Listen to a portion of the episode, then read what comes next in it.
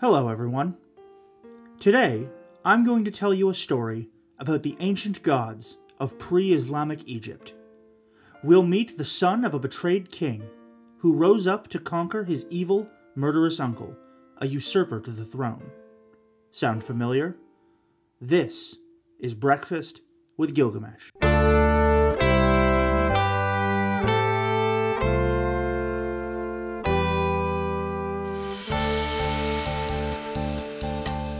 The religion of the ancient Egyptians is a vast tapestry of interconnected stories. Egyptian myths concern themselves largely with the struggle between light and darkness, order and chaos. The myth we're concerned with today is an action packed and highly entertaining story.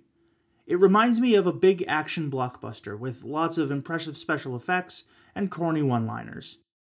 The world of the Egyptian gods is thick in lore and metaphor, each character has their part to play, even the bad guys. And from the wild twists and turns that characterize the myth, we're given an elegant and beautiful interrogation of the natural world and the societal order as experienced by the people who believed in and told these stories to their children. Because ancient Egyptian mythology is so interwoven narratively, and because this podcast will be under an hour whenever I can help it, I'll start by setting the stage a little. From the primordial chaos came Nun, the god of creation, and from Nun sprang Ra, Amun, Apep, and Aten, the elder gods. From these celestial dynasties on down, things get a little murky, but eventually we come to Nut, the sky goddess, her husband Geb, the earth god, Khonsu, the moon god, and Thoth, the god of order, Egyptian mythology is immensely complex, owing largely to its strong ties to the royal lineage of its ancient rulers. Stories were changed, altered, told one way in one region and another way in a different region, and as far as we know, largely understood by the tellers and audience both to be metaphorical in nature. The gods are not simply patron entities, they are manifestations of what they represent, and what they represent can change so I hope you'll bear with me as we dive into the murky waters of this vast, rich cultural tradition. A tradition in which symbols and writing had real power here on earth. To write, it was said, was to manifest into reality. This story is Egyptian, but the telling of it is mine, and is my responsibility in the tradition of the oral storyteller. So I hope you'll forgive any embellishments, deviations, or outright flights of fancy that I engage in as I tell it to you. So now, let's begin with the Egyptian epic of Horus and Set.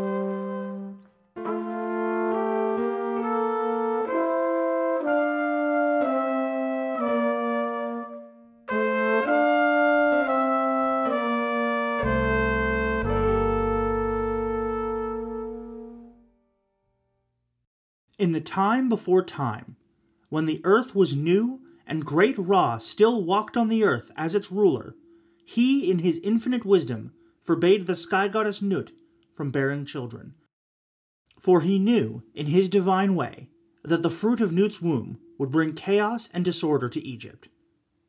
Ra decreed a curse upon Nut, as unbreakable as his infinite power. For each of the 360 days of the year, Nut will be barren. Nut, thus cursed, sought wisdom, and there were none wiser than Thoth, the god of knowledge. When she begged Thoth to help her break the unbreakable curse, he stroked the bill of his ibis head thoughtfully and came to a plan. Ra's power was infinite and immovable, there would be no breaking the curse, but perhaps there was a way around it.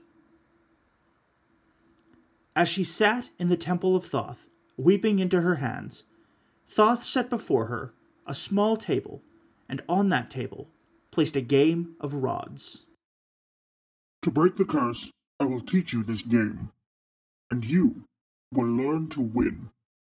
For many days they played the game of rods, and each game Nut would lose but each time she did, she learned something. She would notice a line of play that she had not seen in the game previous. She would notice a nuance in how Thoth touched his finger to the piece he intended to move. Or realize that some number of turns previous, she could have won. After more than a hundred days, she finally won a game, and when she did, Thoth stood and bowed and said, You are ready. Nut approached the dark palace of Khonsu, the moon god, the game of rods tucked under her arm as she smiled and slid her hand over Khonsu's shoulder. Khonsu noticed the game board and gasped. He loved games, loved to trick and think and outwit, and so he challenged Nut to a series of games. To make the games interesting, Nut proposed a series of wagers. She would wager that for each game she won, he would give up some of his moonlight. And for each game she won, she would give up some of her darkness, allowing him to shine almost as bright as Ra. Khonsu agreed with a confident laugh.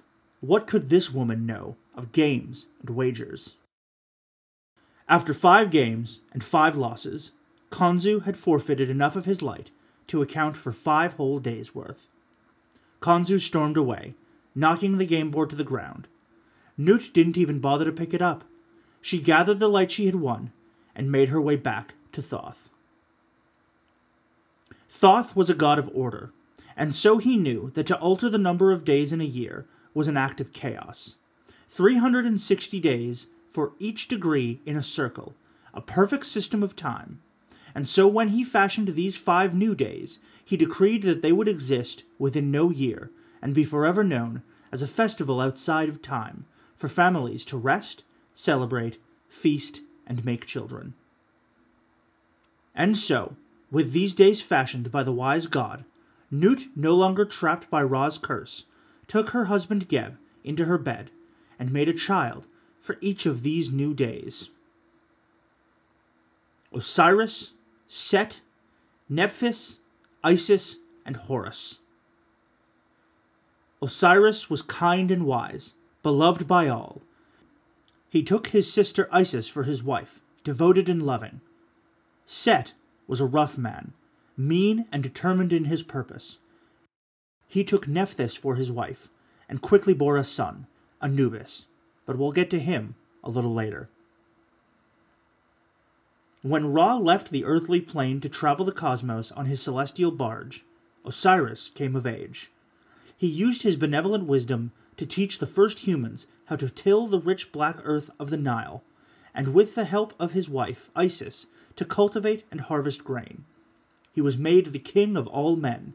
He taught men to turn the grain into bread and beer. He taught them how to sing, how to write, and how to tell stories.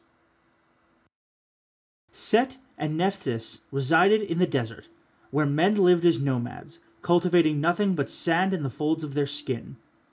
Set grew insanely jealous of his brother, and harbored murderous intent. In this wild country, Set's emotions manifested as storms that thundered out over the vast wilds of Egypt, but anything that grew here would be covered by sand and die. There was nothing beautiful in this place, no peace, and Nephthys soon grew tired of the endless turmoil of the desert. She left the temple of Set and made for Kemet, the kingdom of her brother and sister. When she arrived at the shores of the Nile, she was greeted as a queen and embraced by Osiris and Isis passionately. They celebrated being together all day, and as night fell, they made their way to the royal bedchamber, where the gods of Egypt would give in to their distinctly mortal desires. Set, missing his wife, made his way to the royal palace of Kemet as the sun rose over the horizon, and found his wife in the bedchamber of his brother. His hands shook and his eyes glowed bright red, but just this one time he tempered his anger, and as he made his way back to the desert, he began to plot. Osiris's kingdom had become the richest and most powerful nation on earth, and in his benevolent wisdom, Osiris left Kemet to give his knowledge to other peoples all over the world, thus beginning the first era of human civilization. When he returned, Isis and Nephthys held a grand parade for him as he entered the royal city, but it paled in comparison to the grand feast waiting for him on the shores of the Nile. There, Set had prepared a celebration of wine and music for his brother's return. Osiris embraced his brother, and together they drank and sang and were happy. As the day gave way to night, and the night gave way to dawn, Set stood and beckoned for his servants to come forth. They carried with them a box made of gold, ivory, and cedar, covered in precious stones mined deep under the desert sands. Osiris sat up in his drunken stupor and marveled at the box. It was as beautiful as any object in his entire kingdom. He could scarcely believe his brute of a brother was capable of fashioning such a thing. Set held out his arms and declared that this precious box was made for one man and one man only, but he could not say who.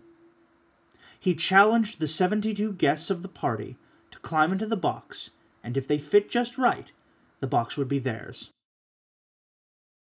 Guest after guest climbed into the box. Some were too small, and a cold wind whistled between their bodies and the interior, shooing them out of it. Some were too big, and the lid wouldn't close over their broad shoulders. After all seventy two guests had tried and failed, Set turned to his brother and grinned. Osiris, still quite drunk, his head beginning to throb as the sun crept over the eastern wall of the royal city, got up out of his chair and wiped the spilled wine from his robes, stumbling toward the box and lifting his leg into it. The guests all watched, their moods turning from jovial to tense, as Osiris hunched down to fit in. A perfect fit, said Osiris. Yes, brother. A perfect fit. Then the box is mine. It could be no one else's. Set slammed down the lid, and all 72 guests, collaborators, and jealous aristocrats held down the lid as it was nailed shut.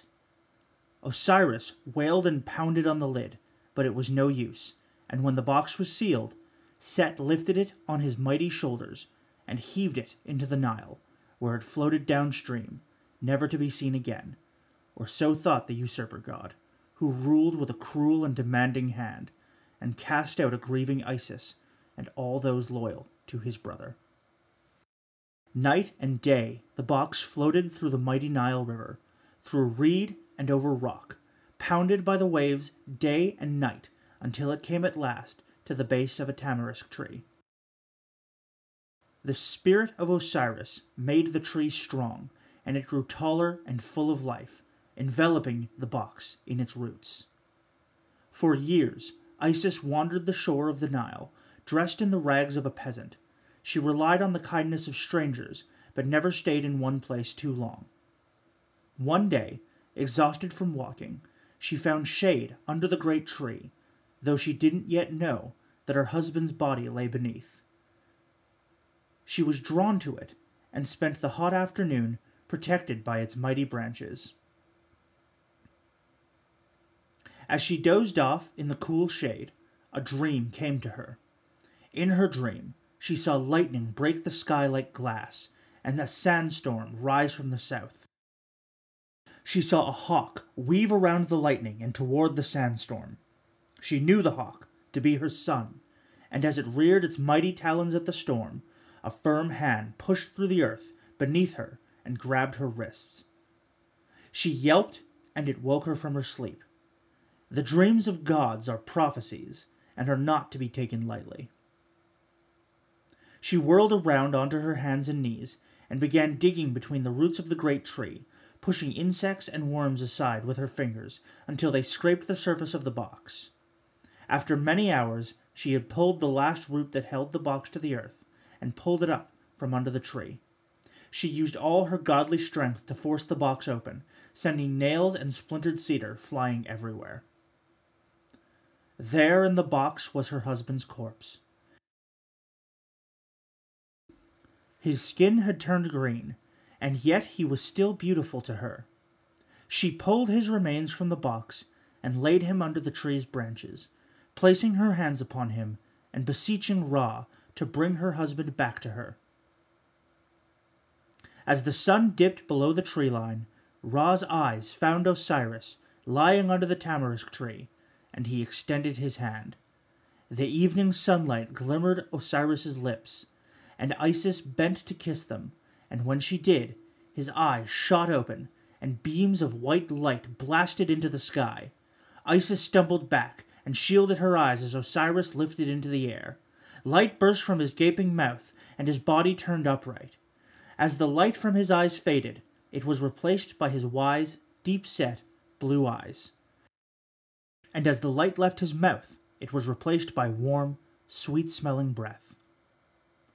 Without words, without premeditation, Isis and Osiris embraced under the tamarisk tree and made love through the darkening twilight. What now, husband? asked Isis as they watched the stars.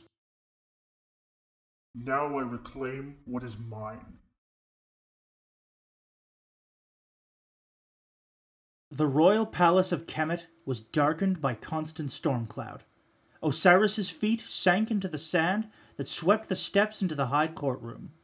Set, seated on the pharaoh's throne, saw his brother emerge from the entrance of his court.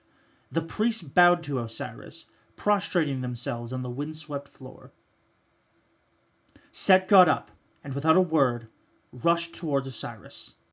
Osiris was caught off guard, and when Set's thick shoulder slammed into his chest, it knocked the wind out of him. Horus, the god of war, and Anubis, the son of Set, watched tense and frozen as Osiris was flung back down the steps. Osiris struggled to his feet, and as he rose, Set's firm hand clasped around his throat. Osiris choked and punched at Set's arm and shoulder. He struck Set's cheek with a glancing blow, and Set snarled and struck Osiris in the nose, spilling blood on the sand. Anubis watched his father pound Osiris's nose into his head, and winced as Set ripped limb from limb. When Osiris's corpse was a pile of bones and guts on the stone steps of the royal temple, Set squatted down, and with his bare hands tore the remains into yet more pieces. In disgusted silence the court watched, and Anubis put his hand to his mouth as his father threw the pieces with all his might, this way and that, far away through the air, in all directions. Osiris's blood and bile oozed from Set's hands, and he made his way back up the steps with a sigh. Set could see the expression on his son's face, but had no words for him. This was the way of things now. There would be no more challenges to the rule of the desert god. Set sat on his throne and let his brother's blood dry on his skin. The storm that thrashed above the royal city lasted for days, and Set was in such a state that he didn't notice that Horus had disappeared entirely. Isis sat under the tamarisk tree as Horus approached her. How did you find me? asked Isis. My task is given to me by the Most High. Ra watched the usurper of Kemet tear your husband limb from limb. I have come to restore order. If Isis was shocked by the news of her husband's second death, she didn't show it to Horus. What does a god of war know of order? Horus grunted and sat cross legged among the tamarisk tree's great roots. A war won is a law enforced, Queen Mother. Isis gasped. You. Yes, said Horus. I know you are with child. The heir to the throne of Kemet will need his mother and his father. But more than that, he will need instruction. The path laid before him, even before he is born, is that of a warrior. Isis curled her hands around her stomach and considered Horus skeptically. You served in Set's court. How can I trust you with something as precious as my son? From behind Horus emerged Anubis, and Isis scrambled to her feet, for at a glance he looked very much like his father. Queen Mother, said Anubis, my father, my uncle, my mother, and you, all of you are agents of chaos. Ra rides his boat in the heavens so that we may be reminded of the order your birth shattered. Let us help you. The humans have a word, Ma'at. It means harmony, balance, order. I have never known these things, But if your son's vengeance will bring it, then I would do more than see the defeat of my father. I would help your son be its instrument. With these words, Anubis secured Isis's trust, and when her godling was born, she gave him to Horus. Horus and the godling trained every moment from the day of his birth. They trained with sword, spear, and hand. They practiced games of wit to sharpen the boy's mind. They wrestled the wild beasts of Egypt as if they were playmates, taking hippopotamus by the teeth and whirling them on their backs, stalking jaguars and ripping the whiskers from their cheeks, chasing jackals for miles without stopping for rest. As Horus and the godling trained, Isis and Anubis spent these years searching the world for the remains of Isis's husband. Anubis knew that Osiris must give his blessing for his son's ascension to be considered legitimate. After many years, on the first day of the year, under the gaze of Ra himself, the four met under the tamarisk tree. The godling had grown to a strong, keen eyed young man, and Horus had grown suddenly very old, as if he was a mortal man. His back had hunched, and his figure had begun to sag. Isis and Anubis laid out the pieces of Osiris's body among the roots of the tree which grew so strong with his essence. They used foot after foot of white bandage to reassemble Osiris, and the godling watched in awe as his mother's hands pressed life back into his father's dismembered corpse. Osiris did not wake with the fanfare he had before. Instead, he rose, he groaned weakly, and struggled to open his eyes, which had turned completely black. Isis stood and helped her husband to his feet, as he rose, the sky grew dark, yet cloudless.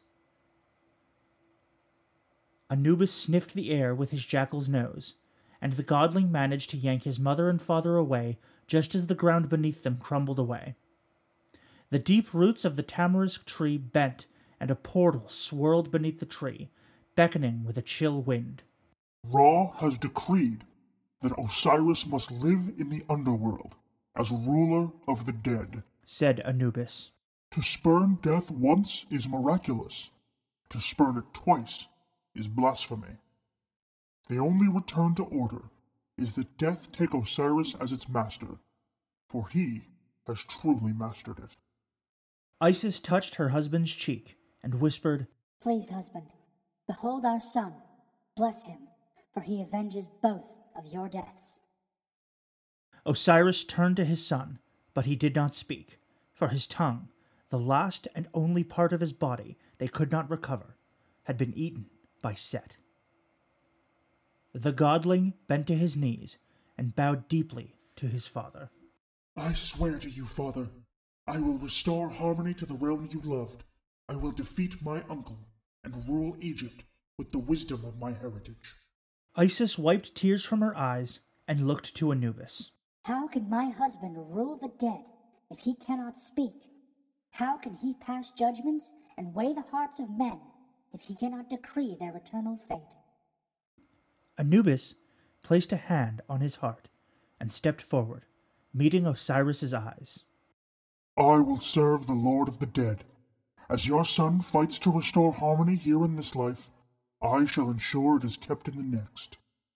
The godling watched Anubis, Isis, and Osiris descend below the tamarisk tree and disappear in the darkness, which closed around them and belched forth the earth it had displaced, as if nothing had happened.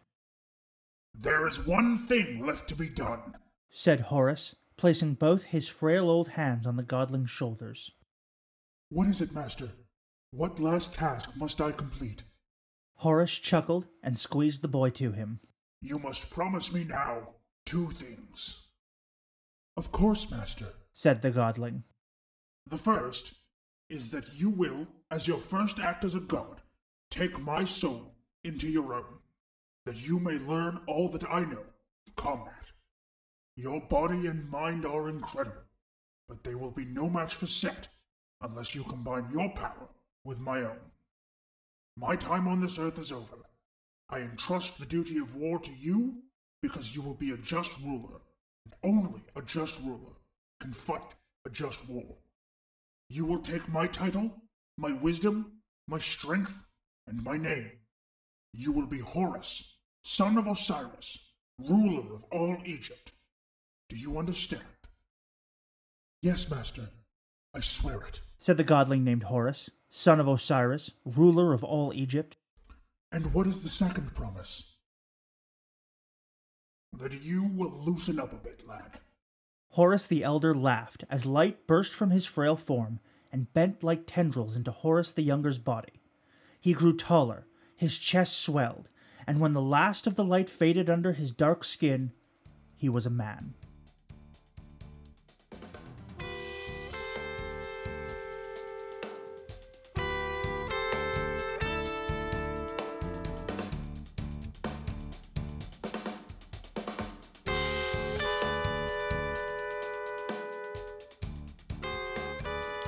The waters of the Nile shimmered in the noonday sun as Set lounged on a skiff surrounded by servants shading him with palm fronds. As the skiff floated serenely down the current, some of the servants noticed that the water beneath the skiff had begun to bubble. Before they could alert the God King, the skiff was flung into the air as a giant hippopotamus thrust through the water.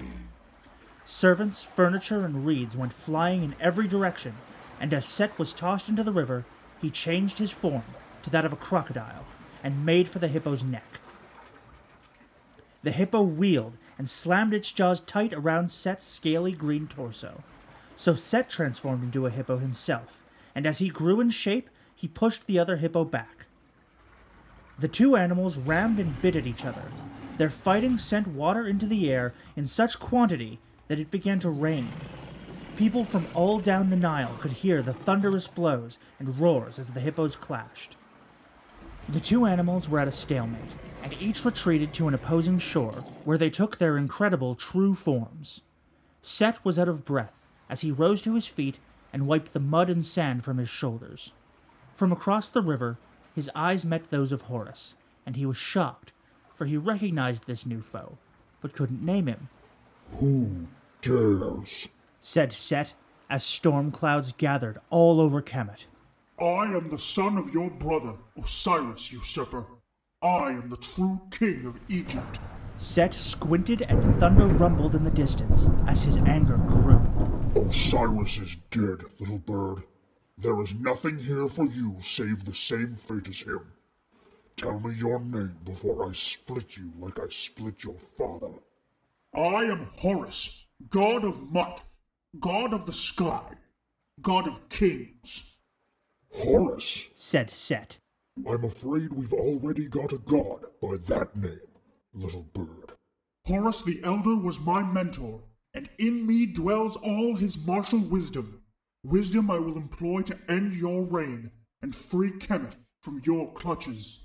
If Horus is in you, growled Set, then he is a traitor and there was only one fate befitting a traitor.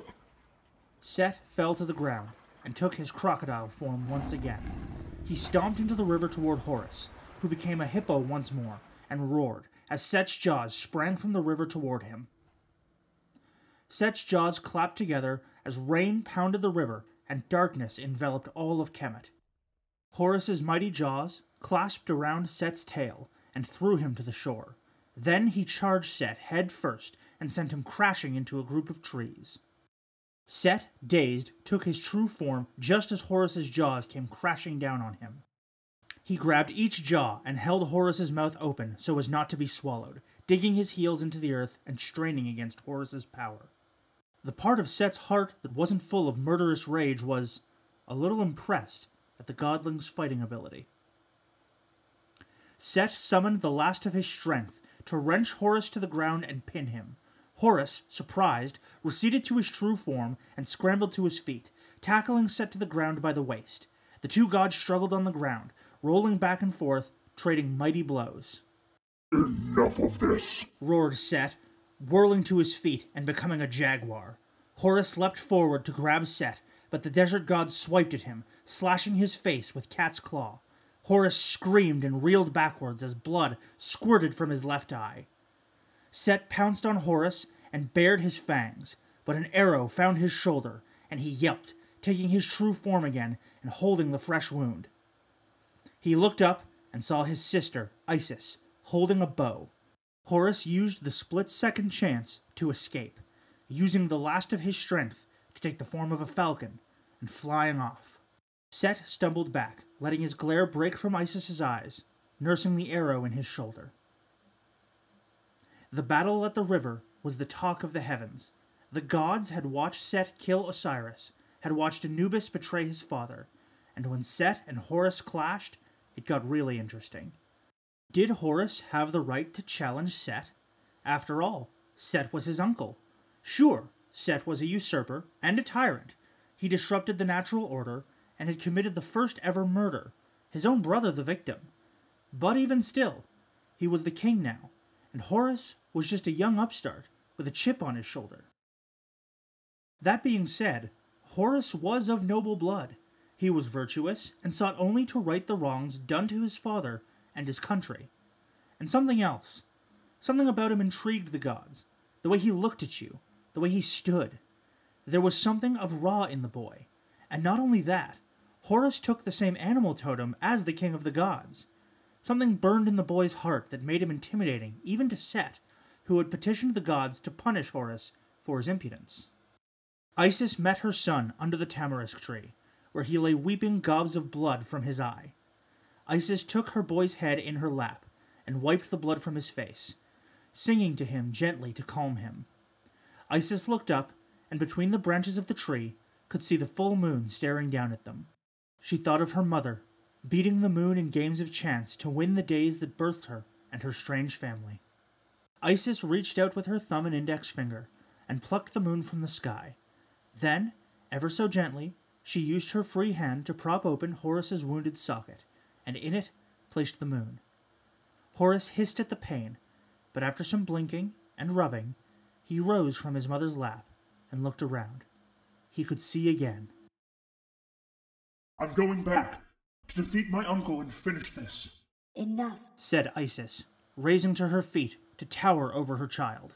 No more fighting. I won't see my child meet the fate my husband did. We cannot win every war by tooth and claw. We cannot keep scrapping with Set until the end of time, my son. Horus was baffled. He was born to accomplish his vengeance, born to end the reign of Set and rule Egypt.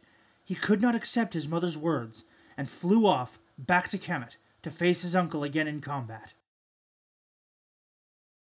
When Horus arrived at the royal palace, he was greeted by bowing mortals who seemed to be expecting him. He was led up the steps from which his father had been tossed and into the high court, where Set sat upon the throne of Osiris. Horus made to spring at Set, but was struck by Set's indifference. He sat with his chin in his fist, his leg crossed over his lap, a bored expression on his face. Face me, usurper! cried Horus. Oh, shut up. said Set. Horus was confused to say the least, Do you know what they're doing up there? said Set, pointing his finger in the air. They're deciding what to do with us. We've become the talk of the Pantheon, nephew. Horus the Younger and Set the Kingslayer, hated enemies, bound by fate to do battle for the very soul of Kemet. All very entertaining, I'm sure. Horus didn't know what to say. He dropped his guard and looked around the court. It was the first time he had stepped foot in the court of his inheritance, So, said Set. now, all we can do is wait for their decision. Don't you hate that? Your fate out of your own hands? Having no control over your own destiny? I suppose you must know what that's like. You were born to avenge your father, but I wonder if you accomplish it. What then? Horus sneered. I will rule as a just king. Set rolled his eyes. A just king? What does that even mean, boy? Why do you want to be a just king? Because it is what I was born to do. Ah, Said Set. as good a reason as any. Do you know what I was born to do? You were born to rule the deserts, born to rule the southern wilds, born to make storms that the rain might feed the harvest. Set shrugged. Is that so? Of course it is. I'm not sure, nephew. I'm just not. Horus's face twisted in confusion. I kept telling myself just what you said. I lived in the desert with my wife, and I commanded the south, commanded the desert, commanded the storms. I told myself that it didn't matter if I wanted to do these things. It only mattered that I did them. And you know what I realized? Set got up from his throne and approached Horus. I realized that I didn't like my lot in life. And if I didn't like it, then maybe I wasn't meant to like it. And if I wasn't meant to like it, maybe I was meant to change it. So you know what I did? I went to tell my brother that we didn't have to concern ourselves with this place anymore. That we could be what we wanted. But of course, when I arrived here at the palace, I realized that my brother was happy with his lot. More than happy. Happy to take what he wanted when he wanted it, regardless of what it meant to anyone else. So I decided, right then, that I would take what I wanted. And I wanted what my brother had. Does any of this make sense to you, boy? Set stood now before Horus, their eyes locked. Horus moved to step back, but Set grabbed his shoulder and pulled him closer so that Horus could smell the scent of blood on Set's breath. What do you want, little bird? Set lifted Horus's chin with his finger so their eyes met. What do you really want?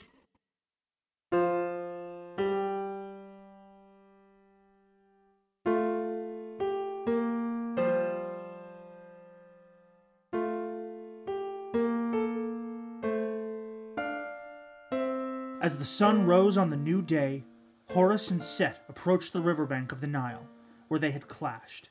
As the morning sunlight glittered on the water, the earth began to shake, and in the sky above, a great boat floated towards them. Set and Horus fell to their knees and bowed their heads as Ra, god of all creation, god of the sun, emerged from the boat, followed by a procession of animal headed gods.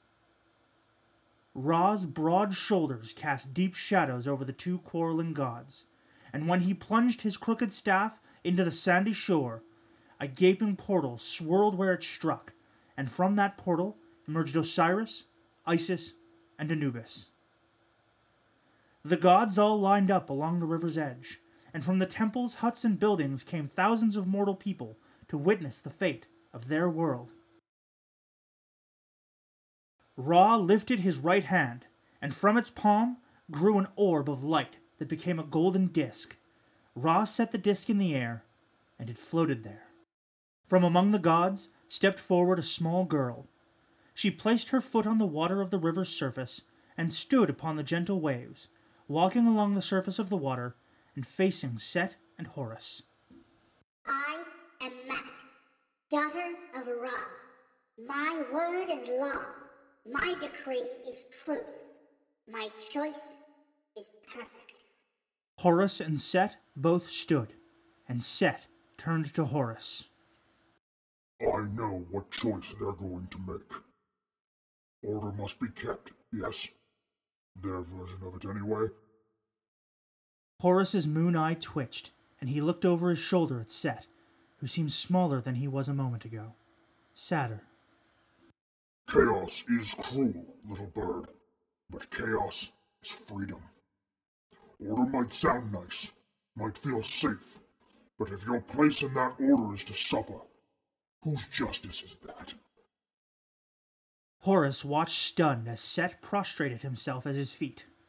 Ma'at waved her little hand, and the golden disk that Ra had formed floated to Horus and perched itself upon his head, a golden crown for the new king of Egypt. Mortal people cheered as the sky turned bright blue and the gods stepped back into the boat, eager to get back to heaven above. Ma'at stepped back on shore and took Set by the hand, leading him towards the boat. Set couldn't bear to look at his brother, but as he passed Anubis, he placed a firm hand on his shoulder, a small act of comfort and forgiveness, for this could not have happened any other way. Set stepped into the boat and took his post at the front, where a golden spear formed in his hands. He would accompany Ra on his journey across the sky each day and help to defeat the great serpent Apophis before it devoured Ra and ended the world. Even the god of chaos would be made to contribute to the order of things. Horus, king of kings, ruled justly for many years, and when he ceded the throne to be ruled by human kings, he remembered what his uncle told him. The end.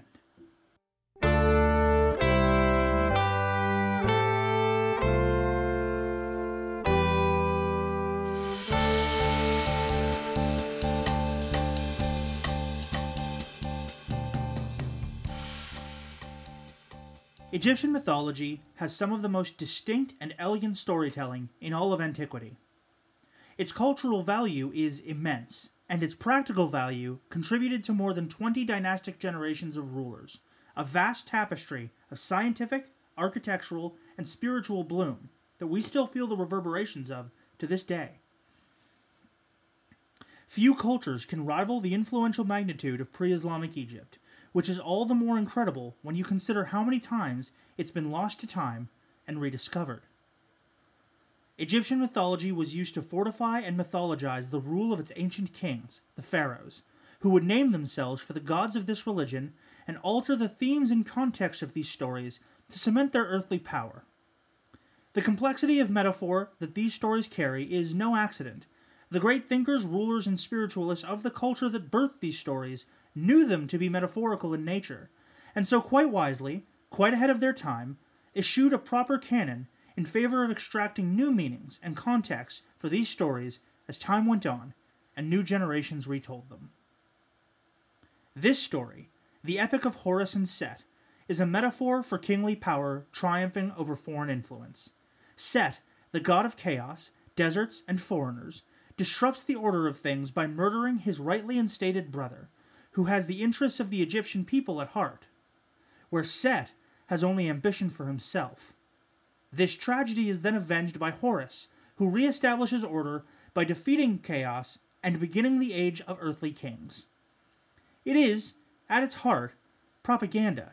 This phenomenon isn't unique to Egypt, but because the culture that birthed this tale is so influential, and because the beats of the story are so prevailing across many cultural traditions, the Epic of Horus and Set has become the most popular of all Egyptian myths. The narrative beats bear a striking resemblance to the stories of Hamlet, the Shakespearean tragic hero, and Simba, the titular Lion King. Whether or not those more contemporary stories took influence from the epic is inconsequential, as they became popular and pervasive in the cultures that they sprang from, independent of the Egyptian version. Though it does speak to how powerful this plot is, that it can capture the imagination across time and culture so consistently. If you'd like to support the show, you can find us on patreon.com slash breakfast with Gilgamesh. And if you'd like to read fiction by your humble host and author, accompanied by the incredible work of talented artists, you can find it at zkleverton.com. A special thanks to Sam Beck, who designed my beautiful logo, Thomas Holden, who composed the wonderful music that you heard throughout, and to all the friends and partners who made this project possible with their time and insight. Next episode The Monkey Under the Mountain. Join us then for more Breakfast with Gilgamesh.